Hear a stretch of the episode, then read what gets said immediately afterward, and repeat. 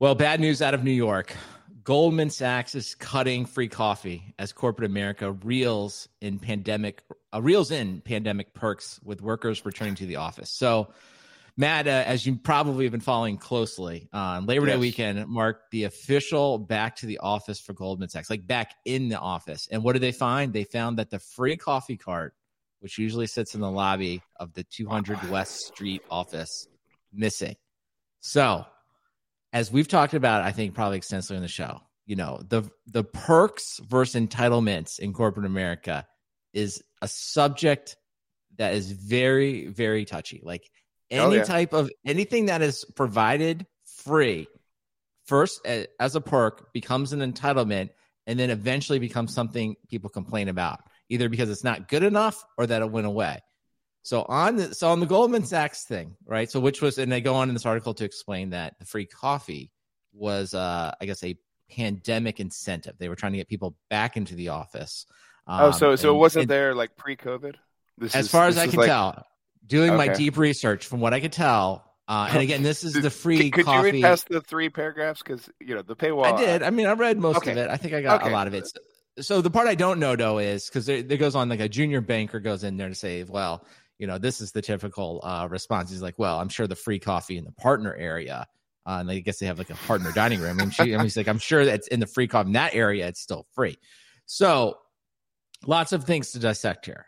First of mm. all, I, and this came up a little bit in the Slack, like coffee. I think coffee is like one of these things that rides the line, right? Like some people would argue it's absolutely just an entitlement. Like if you're in a corporate workplace, you should be provided free coffee. Not necessarily good coffee. That's you know, Cote's not here to regale us with you know all the the uh, types of coffee someone needs to have. Uh, but like, there's usually like something, right? Some kind of like basic coffee, right? I, I yeah. feel like, um, but now other people go the other way and say like there are some famous companies that actually go so far as to say that the fact that they don't have like the free coffee is a sign. It's part of the culture, right? The culture is like mm-hmm. we're cost cutting. We don't have that stuff. It's a waste of time. So let me start with the most basic question. Where do you come down on this? Like coffee is a perk versus like coffee is kind of to be expected. Well, well, I, I, I definitely, uh, I stand with the suppressed workers of Goldman Sachs. the junior bankers, to be clear. That's yes, that's who I mean, you're aligning yourself with. This this is a line in the sand that you know this this cannot be tolerated. I mean, if you are an iBanker at Goldman Sachs listening to this, I suggest you leave. This is it. This is the moment. Do this is where you make your stand. Um, the hundred hour work weeks are fine. The the mandatory Excel, the the endless uh, updating of PowerPoint slides, that's all fine you know. Um, but the we at this point, this is the thing that finally is like it's time to shut down Goldman Sachs. Yes, it's time much. to stream yes. out of it. This is this is the Popeye moment of you know I've I've had all I can have and I can't have no more or whatever. I mean, I'm taking this... my spinach. I'm leaving. yes, they took away your spinach. I mean, how how are people supposed to function uh, under these sorts of uh, conditions? Um, but seriously though, this is this is a low cost perk that I just it seems dumb. I mean, because because obviously you know Goldman Sachs they're not exactly hurting. Um, you know everything I've seen financially says you know that uh, um, you know they're continuing to uh, up. You know it doesn't matter if the economy goes up or down. Uh, everyone who's getting free coffee is making money, and you know that that just it seems like they could give a little something back to the to the uh, the working class there. So I I, I really think um, it seems short sighted, right? Uh, I agree, and it seems like if there's a uh, for the junior bankers that are not leaving, because we've already seen the junior bankers uh, really demonstrate some interesting powerpoints. I think they did something about um, like working too hard, right? And you know that was sort of put out there. Uh, too many hours. I thought that was really good. So if somebody is really kind of has maybe like a subversive, but they want to stay Goldman Sachs, what they will do is put together a full um, business case, including an ROI projections about the with and without free coffee model, right? So uh, that would be a great, a full on Excel model. I'd like to see it because I think it's pretty clear, as you said, like, like, and this is why I think this is so interesting, especially Goldman Sachs. It's like, it really doesn't matter either way. You know, I don't think it's not going to have any effect on Goldman Sachs's bottom line, whether or not they have free coffee. Uh, it's just going to annoy people that it was taken away. So you got you should have thought about that before you add it. We'll get to that in a second. Like should you know think about when you add perks, right? Like yeah, what's going to yeah. happen. Um, and then more importantly, and I, I guess this is the other thing is like if it really had something to do with money, if they were like, wow, you have to really do it, they could probably easily find I don't know a few thousand vendors who would love to, if you will, sponsor the free coffee in the lobby um, for whatever a month, a year, whatever. Right? Think about how many people are trying to get in front of Goldman Sachs every yeah. day, right? Brought, brought to like, you by hedge fund, you know, or brought to you by. I mean, brought know, to you by, some, by like a thousand different potential companies, whether it be exactly. financial services or a software companies. Like everyone is trying to sell this Goldman Sachs. So yeah, this, that to me is, is the other thing. like you know, and it, and it's cheaper than sponsoring a coffee booth at reInvent, right? Right, and you get like think about the ROI you would get out of it too. It's like they'd see it every day, right? Like the bankers would literally see it every day, and because they're kind of annoyed that the, especially if you if you, and I think this would be another very enterprising thing if you were just any company that wanted to sell Goldman Sachs, like you would immediately walk in and be like, I want to pay for the entire year. I just want to, no, put, no, all no. I want you to do is put a little sign next to this. I'm gonna one up you. I'm okay. gonna one up you here. I am so I'm gonna solve the problem for uh for journalism. Okay. Fortune magazine should sponsor that booth. Oh, and, like and, and they put like a little sign that says, you know, have a hot tip. and, and and do you know how fast? I mean, I don't know if Fortune is known for their their muckraking, but you know, Economist or you know, um, you know, some magazine that has a or newspaper, right? You get some Washington Post in there, you some some economic journalists in there, and you're like, look, hey, free coffee. Hey, as long as you're having a coffee, stop a chat with our reporters. I love your thought there. Solves all the want, problems. You're, I want to build get, on a little bit. You're get Pulitzers and free coffee. I want to build on it because I think I, I, love it. I love everything about it. I don't say I don't think I think if there's ever a time for uh, another uh, uh, journalistic entity to do this, I think it's Bloomberg. This is a Bloomberg task. Yes, Bloomberg yes, Media. You know what I mean? And then you just literally put Matt Levine's uh, email address at the bottom and be like, just read the newsletter and email Matt Levine crazy stories. That that would be fantastic. Exactly. Let me, right. Let me tell you this, Matt. I know how to defeat this. I I've already defeated Goldman Sachs. Give them back their coffee. I did. No, no. I I I beat Goldman Sachs. I thought years in advance, years of training. I'm prepared because I could walk in Goldman Sachs. You know why? I don't drink coffee. Software Defined Talk is brought to you by Teleport. Every hack follows the same problem. First, hackers exploit a human error, like a leak key or a secret left in code they gain a foothold, and then pivot, moving from one compromised system to the next. Sound familiar? Teleport breaks this cycle. Open source Teleport gives every engineer, every piece of hardware, every application and identity. Replacing secrets like password and keys with auto expiring, identity based certificates, the Teleport platform reduces the opportunity for human error, increasing productivity and revolutionizing security and compliance. Learn why the most valuable visionary businesses in the world choose Teleport at goteleport.com. And of course, we thank Teleport for sponsoring our show.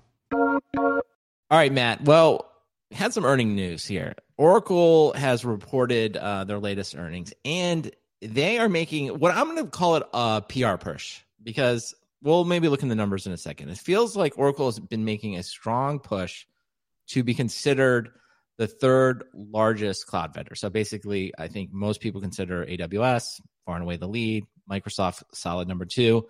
Most of the time, GCP is listed three. We all we know about Alibaba, but we're all kind of confused about that one. So I always think we put that to the side. So it feels like the big PR push because I see this released a lot is that um, Oracle is making the push to say that they are basically the third one, essentially displacing uh, GCP, which of course, remember Thomas Kurian came from Oracle. Yeah. So I don't know, like I feel like that's like a book that needs to be read, like or written. Like there seems yeah. to be not read, just written. Just written, yeah. We won't read it. I, you know, it needs to be uh, written and then summarized for me because I don't know if yes. I'll make it through that one. But it does. It seems interesting. So maybe there's just some bad blood in general there. I don't know exactly what went down. Hopefully. Maybe you know. Uh, but uh, in the press this week, I basically, you know, the last uh, or, uh, earnings Oracle basically said would come out and, and they would essentially, you know, be on the same type of run rate or a little bit bigger than GCP. And it looks like from what I, you know, it's very difficult. Like the cloud earnings for large companies, you know, this is our our uh, constant refrain about Microsoft. It's it's just complicated. But it says if we add it up here, if we say their Q1 cloud infrastructure revenue, so I, I think that's IaaS. So it's just under a billion, so 900 million. So it's up 52%.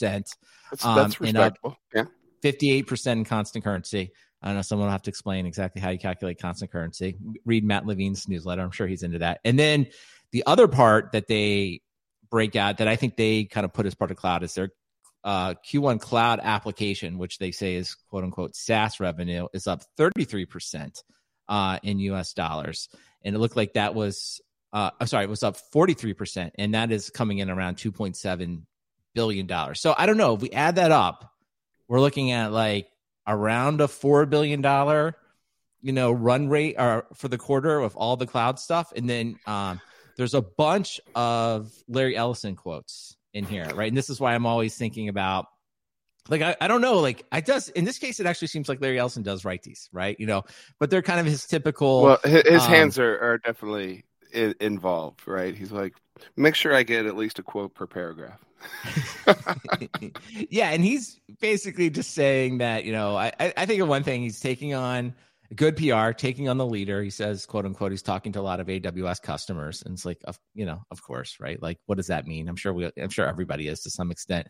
Uh, and then more importantly, it feels like they're trying to make the push that they're going to be a $20 billion uh, run rate annual, on an annualized basis in cloud going forward, which would be, which I think would put them right there, you know, in the GCP um, certainly maybe not above the GCP, but certainly right there with them, right? They can make the argument. So I guess my question is like, what I think is interesting about this is, and I started this whole you know segment talking about like it seemed like a PR strategy because the thing I haven't noticed is like I don't feel like I've suddenly heard about Oracle being talked about a lot more. Like I don't feel no. like you know day to day um people moving to the cloud, just like conversations with friends and people in the industry. I don't feel like because normally you hear it kind of bubble up, like oh people will be like you know, I was kind of skeptical about this, but I've been using it now and I really like it. And you kind of slowly kind of see it percolate. And then mm-hmm. eventually it, it, starts to show up in the numbers. So, wanted to get your thoughts, Matt. Like, one, are you seeing Oracle in the industry? And two, is this just a PR push or something really happening here? I, I call shenanigans. the key, the key there is they're including Cerner, and so they go out and acquire Cerner for twenty eight billion dollars. Mm-hmm. And because of that acquisition, they now get to tack an extra 1.4 billion from Cerner onto their revenue for the quarter. And so it's like, I, I, you know, I previously have worked with Cerner customers who use Cerner, and I can assure you that Cerner is not a public cloud.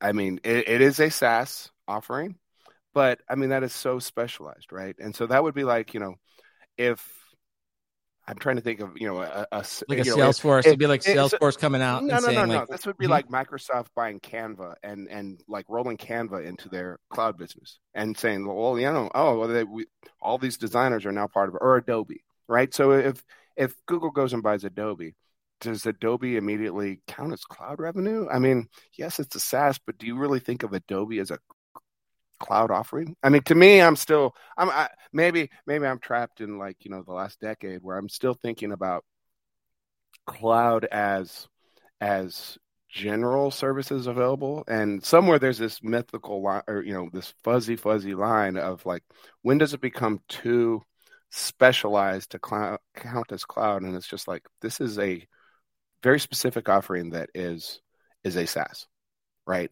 And you know just because it's you know, y'all talked about it last week. Like, just because it's a SaaS doesn't mean it's cloud, right? Or it, it's hard to like compare SaaSes to SaaSes. But if if Oracle goes and buys you know ten more SaaSes in various industries and just rolls them into their cloud, you know they can keep goosing this number up. So, is that what's happening here? Yeah, I think you're right. I think that's probably the, the best explanation. And and of course, like to be fair to like Microsoft does some of this too. They sort of take some oh, yeah, of their totally. office stuff and, and that's why I mean, we're always or GitHub we, or LinkedIn or right. But know. I think we also know that like while we know that sort of like that some of that financial uh what do you call it shenanigans is going on in Microsoft, we also kind of know that like no no plenty of people are using Azure. Like we know, like we talk to people, yes. we see it. And so maybe we could debate like are they using it this much or this much?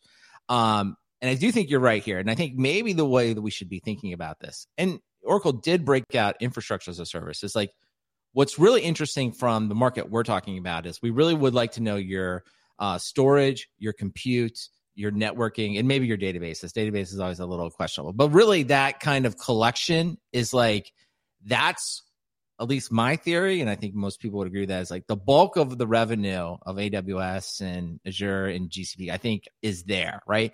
And more mm-hmm. importantly, that is that customer base is what then grows in to use the other services on top, right? The if you will, the AI I mean, and things like that. Because Microsoft, like, uh, set me straight. They they break out the Office 360, uh, 365 stuff, right? That's that's not cloud.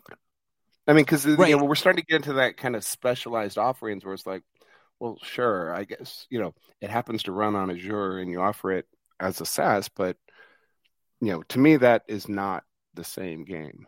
And yeah, and, and I don't know, does Google break out? You know, I think they uh, do. They mostly do, but I think they have their G Suite is also in there. Is, so, is I think YouTube in, in GCP. No, no, no, no, no. YouTube. See, I mean, how, how, different is YouTube from from Cerner? Listen, no argument here, but YouTube is just a gigantic business on itself. Uh, right. Like, you know, that's probably worth. And I think that's what we. I guess that's what I mean, that's always the implicit thing is like if you're not willing, and I guess AWS for a long, to be fair, AWS did this for a long time. They kind of hid the AWS revenue inside like the big Amazon, the retail business, right? And then they finally, yeah.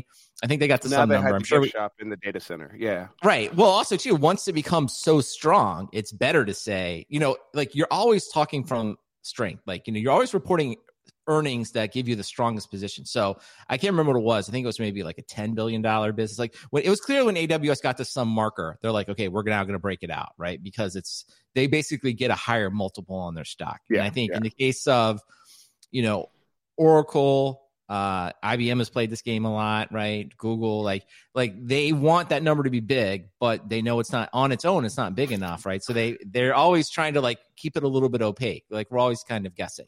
Um, but the one I'm least concerned about is is Azure because I think like I just know like I just feel like the industry we have good line of sight. Like we know what's going. Like we know good stuff is happening there. Where the Oracle one, I'm like. Hmm, especially when well, you come I, out this way. I'm like shenanigans is your is the right phrase. I'm like I don't know. Could be a well, lot of shenanigans because, going on you know, here. They're really they really are trying to stick it to Kurian, right? They're trying to like you know oh GCP you're slipping. So Google will go buy Spotify and roll that into their GCP numbers to to to get ahead for the quarter, right? I mean that's that's the game you can play here. And, and then they would kill off Spotify eventually, so that would be well. Then they lose their, the their Spotify users. Make them all use Gtalk and oh dear.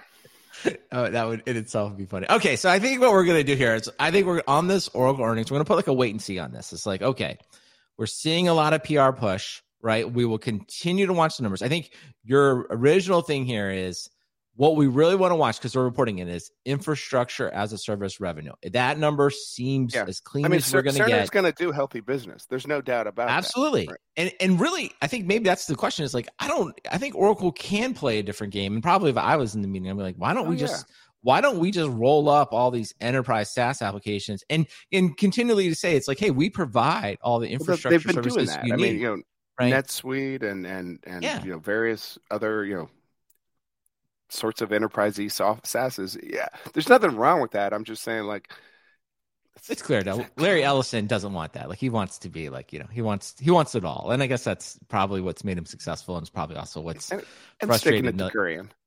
yeah, although that would be interesting. I would like to know. What that would be a fun like to to like be in a room with those two, or like maybe just talking over like a beer or whatever, having dinner. Like, wonder what how those conversations went before he left. It'd be it'll be fun to watch. All right. Well, we we are going to go ahead. We'll put a wait and see on the Oracle stuff. I'm interested. I would say I, am curious yeah. to see if it continues to grow. Um, because like I don't know, more, more alternatives are always good, especially if they're you know better, faster, cheaper. We always want to see that in, in um, well, you know, what I don't know if a lot of people say Oracle is better, faster, cheaper. I don't know if that's gets said a lot. I think uh, the cheaper part is, is is probably not often used, but we'll see. Um, all right, but in other news, uh, but staying on our coffee theme, for this uh, episode is uh, Starbucks has now detailed that they're going to move to a blockchain based loyalty platform and NFT community. And what I think is great about this this initiative is that um, here's the quote: "It happens to be built on blockchain and Web three technologies, but the customer, to be honest, may very well not even know what they're doing is interacting with blockchain technology. It's just the enabler." Uh, goes on to say the Starbucks person that was part of this project. So my question then is is is like what is the point? Isn't the entire point of like when you're on the blockchain is that like hey it's all open anyone it's, can uh, communicate like with CrossFit. it. You got to let everybody know you're on the blockchain. Right. But also too, like, isn't that the entire purpose is it's like, hey, there won't be any transaction fees. Everything's going to be in the open. The fact that like you want your customers to know because then they in theory will know that like, oh, like this is a hundred percent open. Like I, I won't be, I'm not locked into like some specific system. I can uh, quote unquote see all the transactions. So so what I it seems like they have done here is they've just uh, implemented a distributed database uh, on the blockchain for for what I can tell for no reason because they don't even want the end customer to know that they're using the blockchain. So I leave it to you, Matt, to explain to me what is the value if the customer doesn't even know that they're on this open platform. Uh, I nearly sprained my eyes rolling them so hard on this. It was it was first off the the concept that there's a Starbucks community.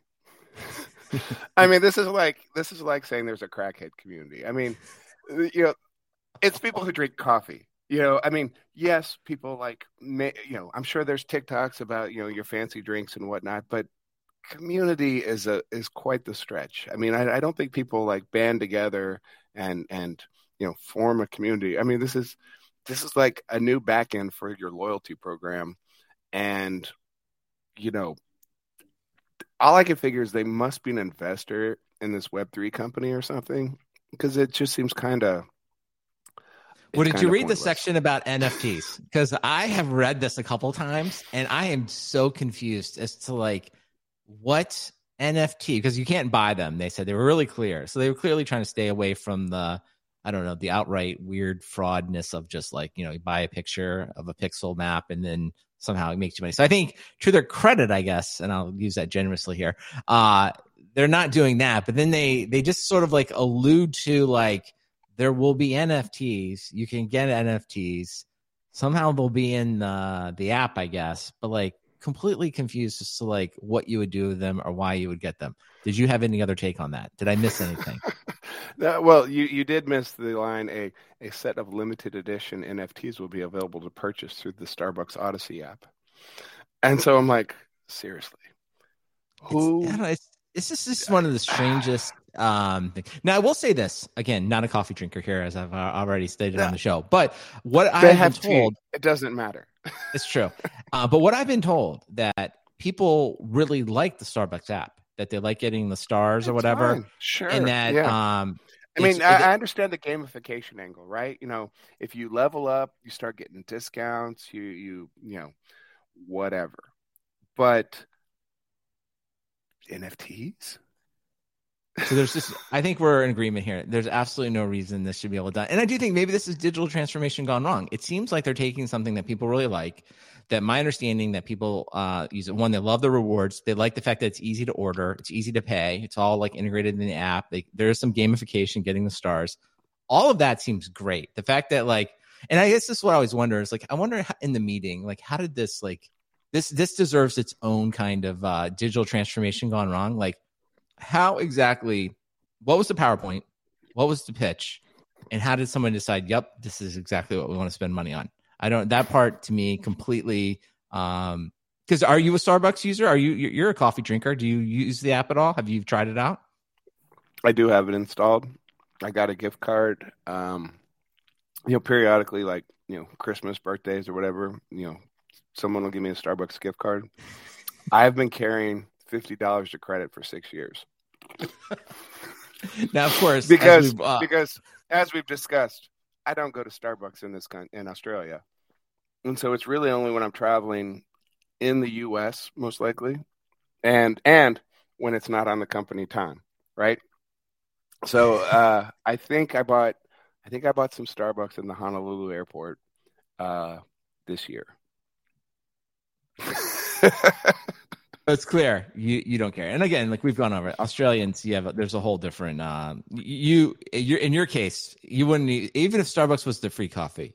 The people in Australia, as we've covered before, would not drink this. This is not. It's not good coffee. Well, no, no, no, no, no.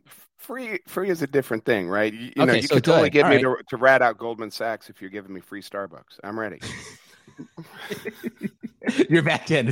I love it. I love it. I'm back. You're walking in. out, and then they're giving out Starbucks gift cards. You're like, all right, I, I take it back. I'm going back to work. I'm I'm okay let, now. Yeah. All right. Well, we checked in on that. So I don't. Good luck, Starbucks people, and maybe somebody. I'm sure there's plenty of people that use the app that like it. So if somebody, uh, one of the listeners, gets an NFT uh, wants to share it with us, explain why it's good, uh, or wants to do anything with Starbucks, we want to hear about it. Uh, send us an email, find us in the Slack, explain it to us because I just, I frankly, I don't get it. I don't understand it at all. Now, another thing that came up this week, Matt, I thought was interesting. This is something you actually fa- found. It was uh, an article written here, and, and the headline is uh, "Time till Open Source Alternative." So, why don't you give us kind of a quick overview? What did uh, the author kind of write up, and like why why is this interesting to us? Uh, this is interesting because uh, you know the author kind of he he dug into GitHub and um, kind of tried to date how fast you know the the not not necessarily completely viable, but uh, open source alternatives to commercial offerings appeared.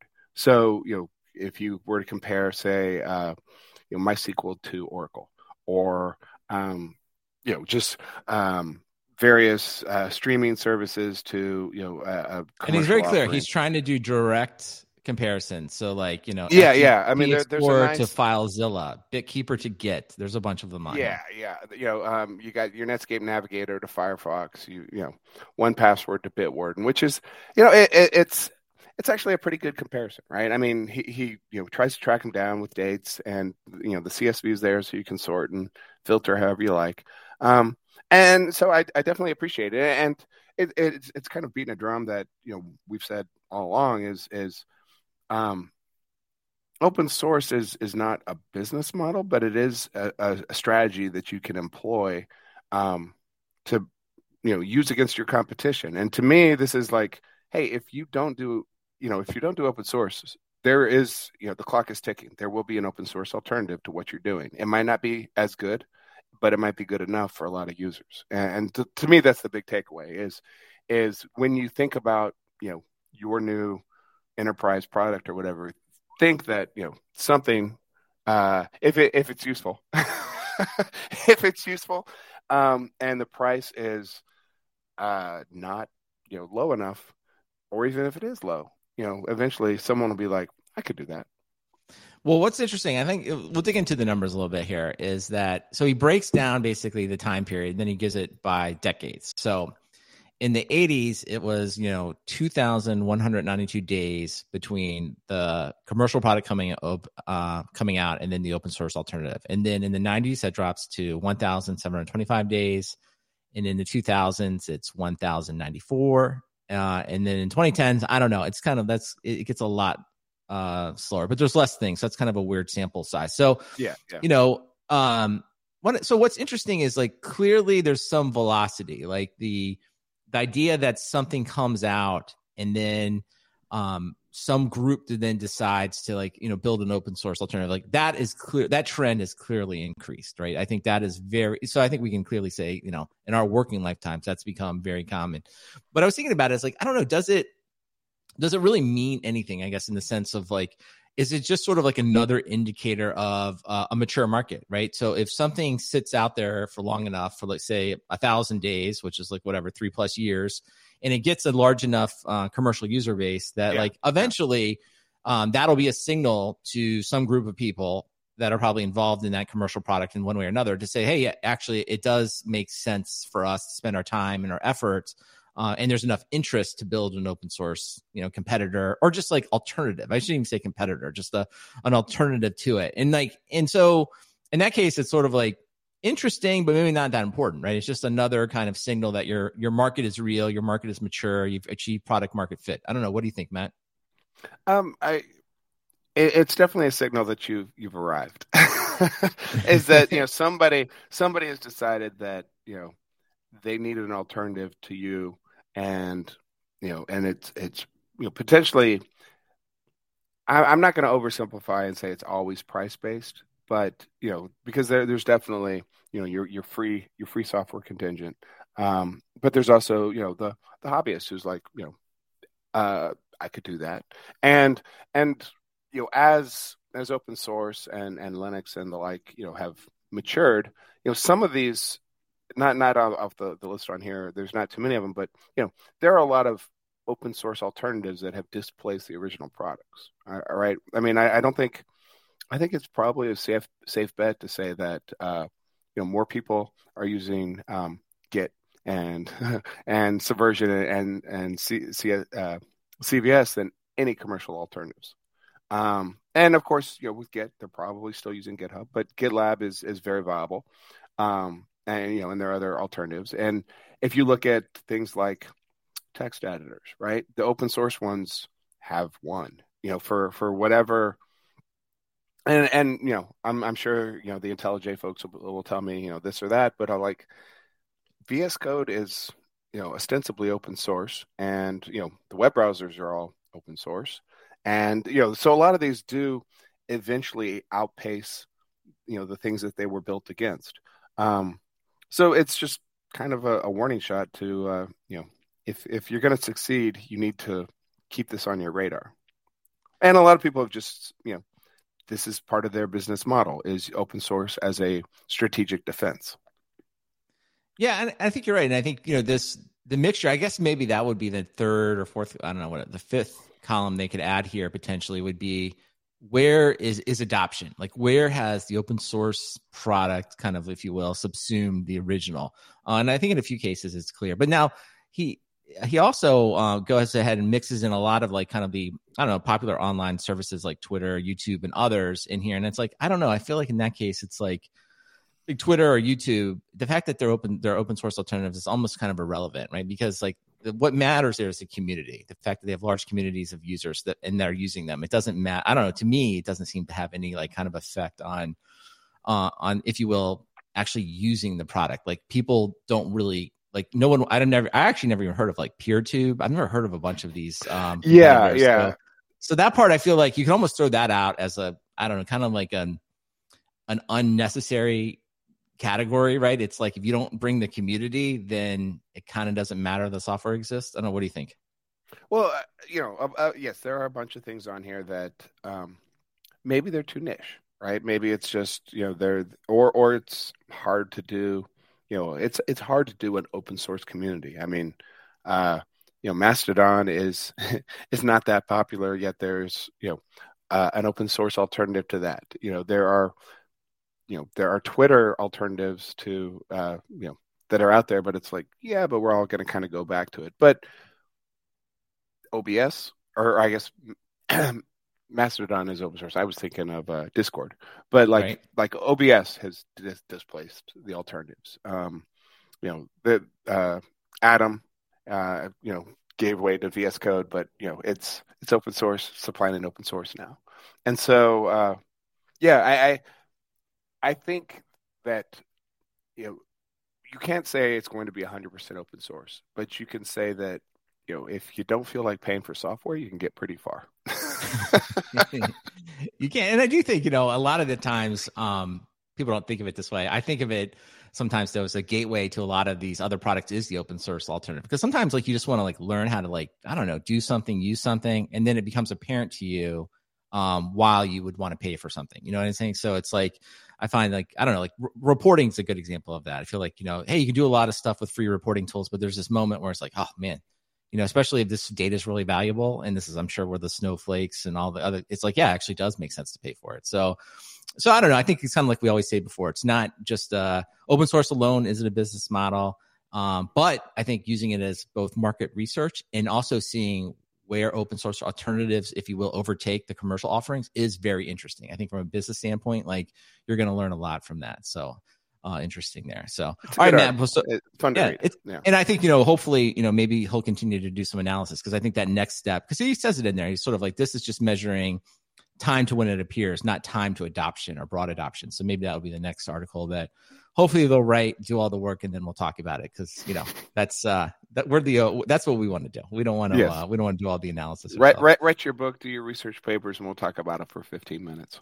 That's right. All right, Matt. Well, listen, this is uh this is a topic just for you. I just we'll talk about it briefly. I just wanted to uh, to give you a chance to talk about um maybe maybe you never had a Pixel book. I don't know. Didn't really know much about it, but Google canceled its next Pixel book, and um, I guess they shut down the team that's uh, working on it. So, you know, you're our, our thing. I feel like a Pixelbook may be in your wheelhouse a little bit. Like, did you actually ever use a pixel book? Had you actually ever heard of it? Will we miss it in any way? Um, I I never owned a pixel book.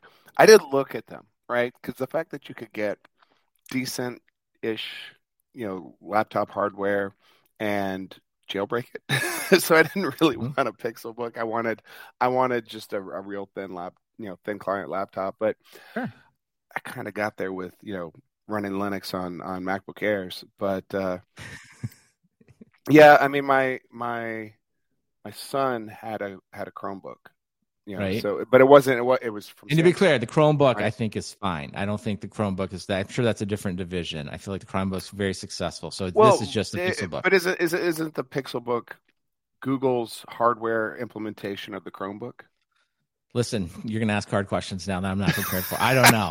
I don't know. I just know like I see the Chromebooks all over school, so I'm just like I yeah, feel like yeah, the Chromebook's yeah. doing well. I don't feel like no one that people are gonna to uh, kill that one off, but we'll see. Well, yeah, and, and I think it's more along the lines of of the way, like, didn't Google stop making Pixel phones, or you know they they they have they they haven't manufactured their own for a while. They they've like let other vendors do the hardware and they slap their label on it as the reference implementation. And I think that's kind of what's happening here is is the Pixelbook is they'll give way to Lenovo or Samsung or, or what have you.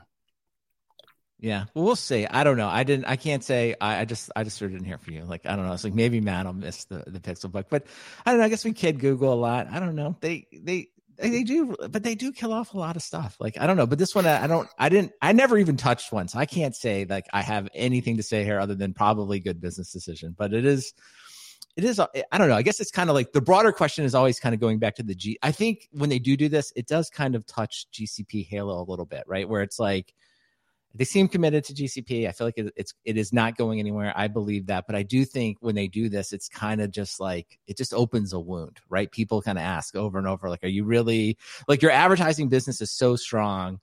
Like, will any other market ever really interest you, right?" And I guess it's just like you know, it's I don't know, it's just a constant like refrain with them. So we'll see. I, I think I think Google's in good shape. I think GCP's in good shape. I, I think uh, Chromebooks will live on. I think it's just it's not it's not going to come you know, it's it's kind of like you know, Microsoft made their uh, their laptops work. You know, their uh, that's true. But but but Google could not pull that one out either. All right. Well, if you use the Pixel Pixelbook, I'm sorry. Hopefully, take a picture of it, send it to Matt Ray. He'll resurrect it for you. I'm sure he'll find some use for for the monitor there. Um, but uh, a couple things, Matt. I just want to say on the the follow up. Uh, we had some uh, some some nice follow up from last week. I'll just mention. So I mentioned the IKEA bag that was like four ninety five. I think it's a good deal. It turns out there's like uh, I, I don't know how to say it. I think Balenciaga.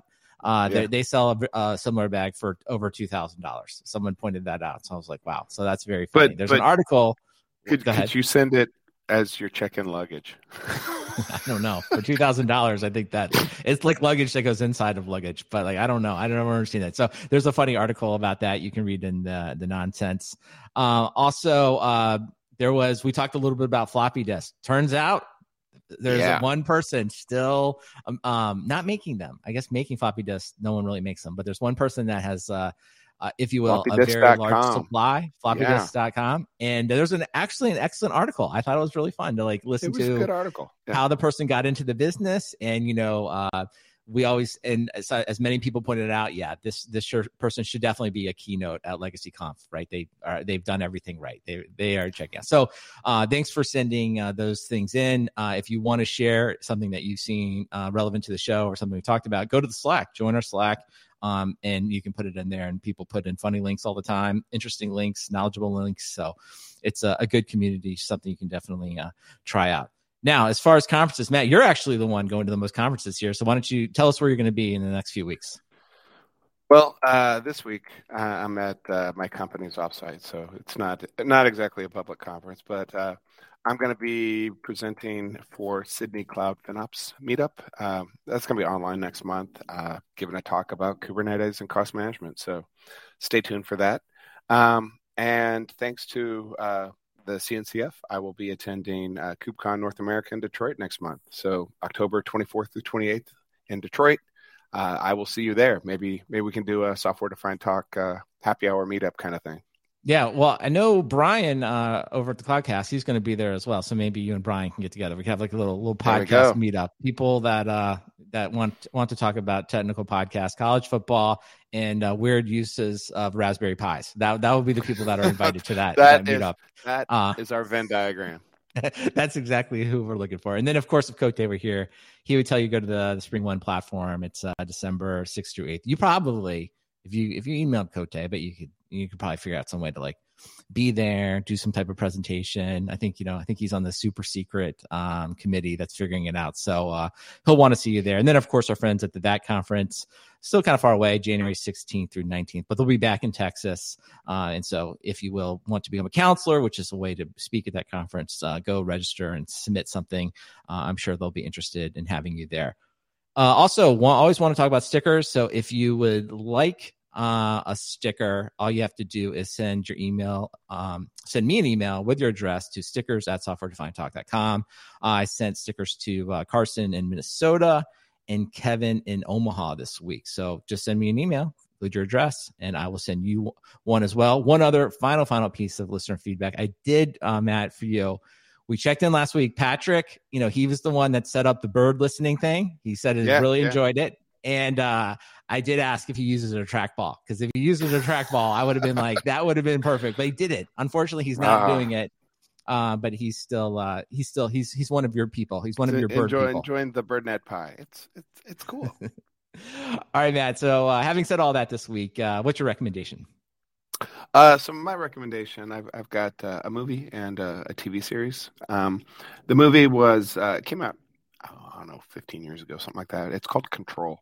It's uh, the story of Joy Division, uh, the singer Ian Curtis, and uh, just kind of it's it's if you like Joy Division, it's worth watching. If you don't, don't watch it. uh, because it, it's it's uh, directed by uh, Anton Corbijn, who's known as a photographer. So it's at times I was kind of like, this is a little excessive, but uh, you know, I do like Joy Division, so so uh, dig dig that one up if if you haven't seen it. Um, and then the the TV series, uh, you know, I I recently finished my my uh, three months of HBO. Uh, you know, time for time to switch services. You know, wait right. for the the shows to the next trial. Uh huh. Yeah, yeah, yeah. Well, I, I, my wife got a new iPhone, so uh, we got uh, three months of Apple TV coming up. Um, but uh, yeah, we watched a, a, series called The Other Two, which is uh, it's pretty funny. It's uh, Molly Shannon as the mother of this 13 year old who becomes a you know teen sensation and how his older two siblings deal with that as becoming part of their younger siblings entourage it's uh it's quite funny so check that one out all right, I like I like both those recommendations. All right, well, you know, as I recommended many many times on the show, I would like to hear your take on Severance. So now you have Apple TV Plus. Make sure to uh, I think it's right. maybe when I, I get back. Yeah, yeah, it's like seven episodes or something. So uh, it's good. Though. I think it's good. And you can give us your official recommendation. All right, Matt. Well, um, as you know, Matt, it's uh, football season here, and, and by that I mean American football season. So, of course, the uh, sports channel in the Software Defined Talk Slack has been very active with all kinds of uh, funny observations. Uh, for those that play fantasy football, I'll just give you a very quick uh, explanation. If for those outside the United States, this is where you, uh, yes, you pick players on different teams and they become your virtual team in football. Then you play other people. So probably sounds ridiculous. It's ex- extremely fun. At least it is for me. So I have been uh, using a bunch of different sites, uh, but this year I tried out uh, Roto uh, Wire. So it's basically, and I think they have, if you will, kind of improved a lot of the usability around seeing the information, figuring out which players uh, you may want to put on your team, and making it really, really simple to kind of, if you will, import leagues and look at it. So it reminded me a lot of systems management, right? A lot of uh, tools come with their own, if you will, management tools, but they're very hard to use. And then a systems management vendor comes along and like is, makes it a little bit CSV more usable. Export?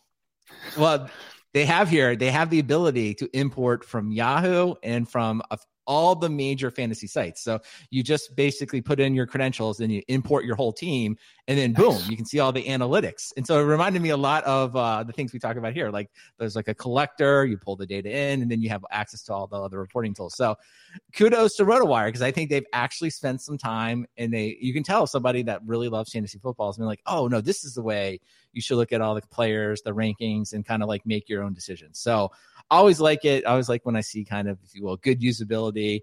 And by that, I mean just like really informationally dense uh, screens that really let you see all the things you want. So for the five people that on here that actually like fantasy football and uh, probably care about this, if you are, uh, check out RotoWire and uh, you know subscribe and hopefully you'll win all your fantasy leagues and pay for the subscription and and of course most importantly be able to do the trash talking to all of your friends so check out rotowire all right, with that, uh, we really appreciate Matt Ray getting on here. He's playing a little hurt today, a little little sickness, but he made it through uh, like a star. I never had a doubt. Um, but if you would like to see the show notes from this, go to softwaredefinedtalk.com. This episode is 377, so softwaredefinedtalk.com slash 377. And of course, there you can uh, subscribe to all of our streaming channels. We do stream this every week. We have a great newsletter. We've got a great Slack community um, and all kinds of things you can do there. So check it out. And with that, we'll talk to you next time. Goodbye. Hey, we're going live this week, but they quick warning for everyone. Matt Ray, he's he's off the injured reserve, but he's questionable for this episode. You know, he's uh, he's playing hurt. He's he's he's going into the game, right? Like any professional athlete, any professional podcaster, he's going to give it 100%. We're going to see how long he can go fighting a little uh uh we call it, let's call it like a chest cold flu virus kind of thing. So let's let's let's be be prepared, everyone. Be prepared to, to see Matt Ray. I'd say uh, it's all in my head, but best at his persevere. Let's say he's going to persevere through this episode. Matt, any thoughts before you know before you go into the big game? Um, gonna finish this granola bar. well, and and you know, I, because of the cough, I haven't been sleeping much, but it has given me a lot of time to work on my Australia presentation, which I got to tell you, it's coming along well. All right, Matt. Outstanding. You did a, a fantastic job. Thanks for uh, hanging in with uh, the, the coughing. And so that was seven, it was like nonstop cough drops.